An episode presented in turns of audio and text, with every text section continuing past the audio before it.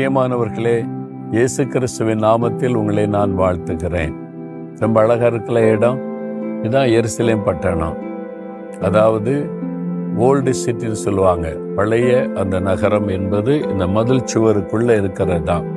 இயேசுவின் நாட்களில் இருந்த பட்டணம் என்பது இந்த எரிசிலை மதில் சுவர் தெரியுதில்ல? அதுக்குள்ள இருக்கிறது தான். அங்கே வந்து கோல்டன் டூம் தெரியுதா? அது தங்க அந்த டூம் தெரிகிறதா அதுதான் எருசலே தேவாலயம் கட்டப்பட்டிருந்த ஒரு இடம். இந்த இடம் தான் வந்து மோரியா தேசத்து மலை மோரியா மலை மவுண்ட் மௌரியா. அதாவது ஆபிரகாமுக்கு ஆண்டவர் ஈசாக்கை பலி செலுத்த சொன்னார்ல அப்ப ஆபிரகாம் பிரயாணப்பட்டு வந்து இந்த மலையில தான் ஈசாக்கை பலி செலுத்த பலிபீடத்தை கட்டி அவரை அர்ப்பணித்த ஒரு இடம். அந்த இடத்துல தான் எரிசலின் தேவாலயம் கட்டப்பட்டது. இந்த பகுதியிலிருந்து பார்த்தா இந்த பட்டணம் முழுது ரொம்ப அழகாக தெரியும். எரிசலை பட்டணம் அவ்வளவு சிறப்பாக அழகாக அமைந்திருக்கிற ஒரு பட்டணம் மலைகள் மேல் அமைந்திருக்கிற ஒரு பட்டணம். ஆகவே இந்த பட்டணத்தில் தான் இயேசு மறித்து உயிர்த்தெழுந்தார். இந்த பட்டணத்தில் தான் ஆவியானூர் பொழிந்தொள்ளப்பட்டு சபை ஸ்தாபிக்கப்பட்டது. இங்கிருந்து தான் உலகம் முழுவதும் எழுப்புதல் அக்னி பரவினது. இங்கிருந்து தான் உலகம் முழுவதும் சுவிசேஷத்தின் வெளிச்சம் பரவினது. இந்த மாதிரி உலகத்துக்கே ஆசிர்வாதத்தை கொண்டு வந்த நிகழ்வுகள் நடந்த இடம்தான் இந்த எரிசிலை பட்டணம். சரி ஆண்டவர் எனக்கு என்ன வசனம் வைத்திருக்கிறார் அப்படி கேட்குறீங்களா? பரிசுத்த யோவான் எழுதின சுவிசேஷம் பதினாறாம் அதிகாரம் இருபத்தி ரெண்டாம் வசனம்.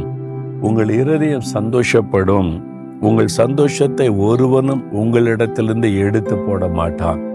இயேசு நம்முடைய வாழ்க்கையில் வரும்போது உள்ளத்தின் ஆழத்துக்குள்ளே ஒரு சமாதானம்.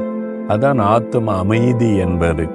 அது டிவைன் பீஸ் என்பது தெய்வீக சமாதானம். அது மாத்திரமல்ல சந்தோஷம். எப்பொழுது ஒரு மன மகிழ்ச்சி. அவர் என் கூடவே இருக்கிற அந்த சந்தோஷம் இது ஆண்டவர் கொடுக்கிற சந்தோஷம். உலகம் கூட ஒரு சந்தோஷம் தரும். உலகத்தின் சிற்றின்பங்கள் உலகத்தில் நம்ம விரும்பின காரியம் நடக்கும்போது ஒரு சந்தோஷம் வரும். அது நிலையானது அல்ல. அந்த ஆண்டவர் இயேசு கிறிஸ்து கொடுக்கிற சந்தோஷம் நிலையான சந்தோஷம். நம்மை விட்டு யாருமே அந்த சந்தோஷத்தை பிரிக்க முடியாது. அதை வசனம் சொல்லுவது உங்கள் சந்தோஷத்தை ஒருவனும் உங்களிடத்திலிருந்து எடுத்து போட மாட்டான். யாராலும் உங்களுடைய சந்தோஷத்தை எடுத்து போட முடியாது. அதான் இயேசு கிறிஸ்து கொடுத்த வாக்கு தத்துவம் நீங்க யோசித்து பாருங்களேன் ஆனால் சில சமயத்துல சந்தோஷத்தை இழந்து சோர்வா காணப்படும். ஏன்னு கேட்டால் இவங்க இப்படி பேசிட்டாங்க இவங்க அப்படி சொல்லிட்டாங்க வீட்டுக்குள்ளே இப்படி நடக்குது வேலை செய்கிற இடத்துல நடக்குது இந்த மாதிரி ஈர்ப்பு வருது இந்த ஆள் இப்படிலாம் செய்கிறான் ஏதோ ஒரு காரணத்தை சொல்கிறோம் அதனால் சந்தோஷம் இல்லைன்னு சொல்கிறோம் ஆனால் ஆண்டவர் என்ன சொல்கிறாரு உங்கள் சந்தோஷத்தை ஒருவனும் எடுத்து போட முடியாது. இதைத்தான் நீங்கள் விளங்கி கொள்ள வேண்டும். என்னுடைய வாழ்க்கையில் ஆரம்பத்தில் அந்த மாதிரி சோர்வுகள் சில சந்தோஷ பாதிப்பு வந்தது. அப்போ ஆண்டவர் சொன்னார் இதெல்லாம் நான் கொடுக்குற சந்தோஷம். என்ன நடந்தாலும் உன்னை சுற்றிலும் என்ன மாதிரி காரியம் நடந்தாலும் உன் சந்தோஷத்தை யாருமே எடுத்து போட முடியாது. அதுதான் நான் கொடுக்கிற சந்தோஷம். அதான் நிலையான சந்தோஷம். ஒருவர் உங்களை நிந்தித்து பரிகாசம் பண்ணா கூட நீ துக்கப்பட்டுக்கிட்டு அழுதுட்டு உட்காரன்னு ஆண்டு சொல்லலை. சந்தோஷப்பட்டு களி கூறுங்கள் அப்படிதான் ஆண்டு சொல்லி இருக்கிறார் அப்போ நம்ம நிந்திக்கிறது அவமானப்படுத்துறதுக்குள்ள ஒரு சந்தோஷம் இருக்குது. அப்போ ஆண்டவரை துதிக்கணும். இப்போ வந்து எனக்கு வராத பாடுகளா நிந்தையா நெருக்கமா அவங்க எல்லாருக்கும் தெரியும் என்னென்னோ பேசுகிறாங்க என்னென்னலாம் சொல்கிறாங்க எல்லாம் தெரியும்ல. அதெல்லாம் நினச்சி நான் அழுதுகிட்டே இருந்தா நான் சந்தோஷமா இருக்க முடியுமா? ஆண்டவர் என்ன சொல்லியிருக்கிறாரு? பொய்யா சொல்கிறான்ல சந்தோஷப்பட்டு களி கூறுந்தா ஆண்டு சொல். அப்போ சந்தோஷம். நான் சொல்லுவேன் ஆண்டவர் இப்படி பேசுறதுக்காக ரொம்ப சந்தோஷம். ஆண்டவருக்கு ஸ்தோத்திரம்னு துதிக்க ஆரம்பிச்சிட்டாலே சந்தோஷம் வந்துடும் நம்முடைய சந்தோஷத்தை கெடுப்பதான் பிசாசனுடைய திட்டம். அதுக்கு தான் நமக்கு விரோதமாக சில ஆட்களை செயல்பட வைப்பான் பேச வைப்பான் எழுத வைப்பான். சில ஆட்களை கொண்டு நம்மளை டிஸ்டர்ப் பண்ணன அது சாத்தான் பயன்படுத்துகிற ஆயுதம். அந்த மனிதர்கள் சாத்தானால் பயன்படுத்தப்படுறவங்க. நீங்கள் அதை நினச்சி சோர்ந்து போனால் அப்போ உங்கள் கூட இருக்கிற இயேசு நம்ம கூட இருக்கிற இயேசுவை நினச்சி நம்ம சந்தோஷப்படணும். அன்று உமக்காக நிந்திக்கப்படுவது ஒரு பெரிய பாக்கியம். உமக்காக இந்த மாதிரி பொய்யான காரியங்கள் என்னை குறித்து பேசப்படுவது பெரிய பாக்கியம். அப்படி சொல்லி தெய்வனை துதிக்க ஆரம்பிச்சுட்டா சந்தோஷம் உள்ளத்துல நிறைவாய் வந்துவிடும்.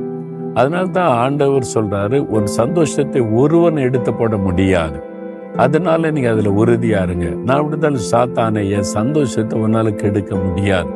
நீ என்ன வேணாலும் பேசு என்ன வேணாலும் என்னை பற்றி சொல்லு என்ன வேணாலும் செய்தியை பரப்பு.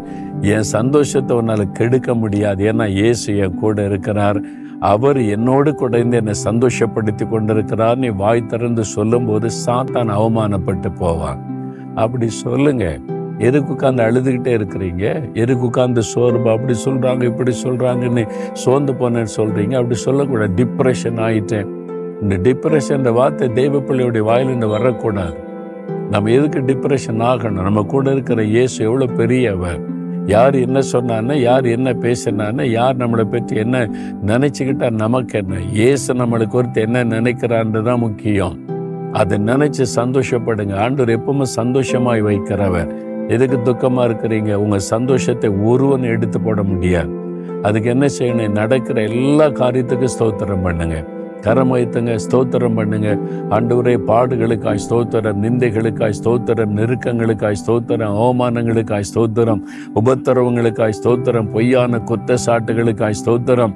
எனக்கு வந்திருக்கிற எல்லா நெருக்கங்களுக்காய் ஸ்தோத்திரம் எல்லாவற்றிற்காய் ஸ்தோத்திரம். சாத்தானே என் சந்தோஷத்தை உன்னால் கெடுக்க முடியாது. என் இயேசு என்னை எப்பொழுது சந்தோஷமாய் மனமகிழ்ச்சியாய் வைத்திருக்கிற ஆண்டவர் இயேசுவின் நாமத்தில் நான் களி கூறுகிறேன் மகிழுகிறேன். இயேசுவின் நாமத்தினால் எல்லா போராட்டங்களை ஜெயித்து மகிழ்ந்து களி கூறுகிறேன். என் சந்தோஷத்தை ஒருவரும் கெடுக்க முடியாது எடுக்க முடியாது. இயேசு கிறிஸ்துவின் நாமத்தில் ஆமேன் ஆமேன்.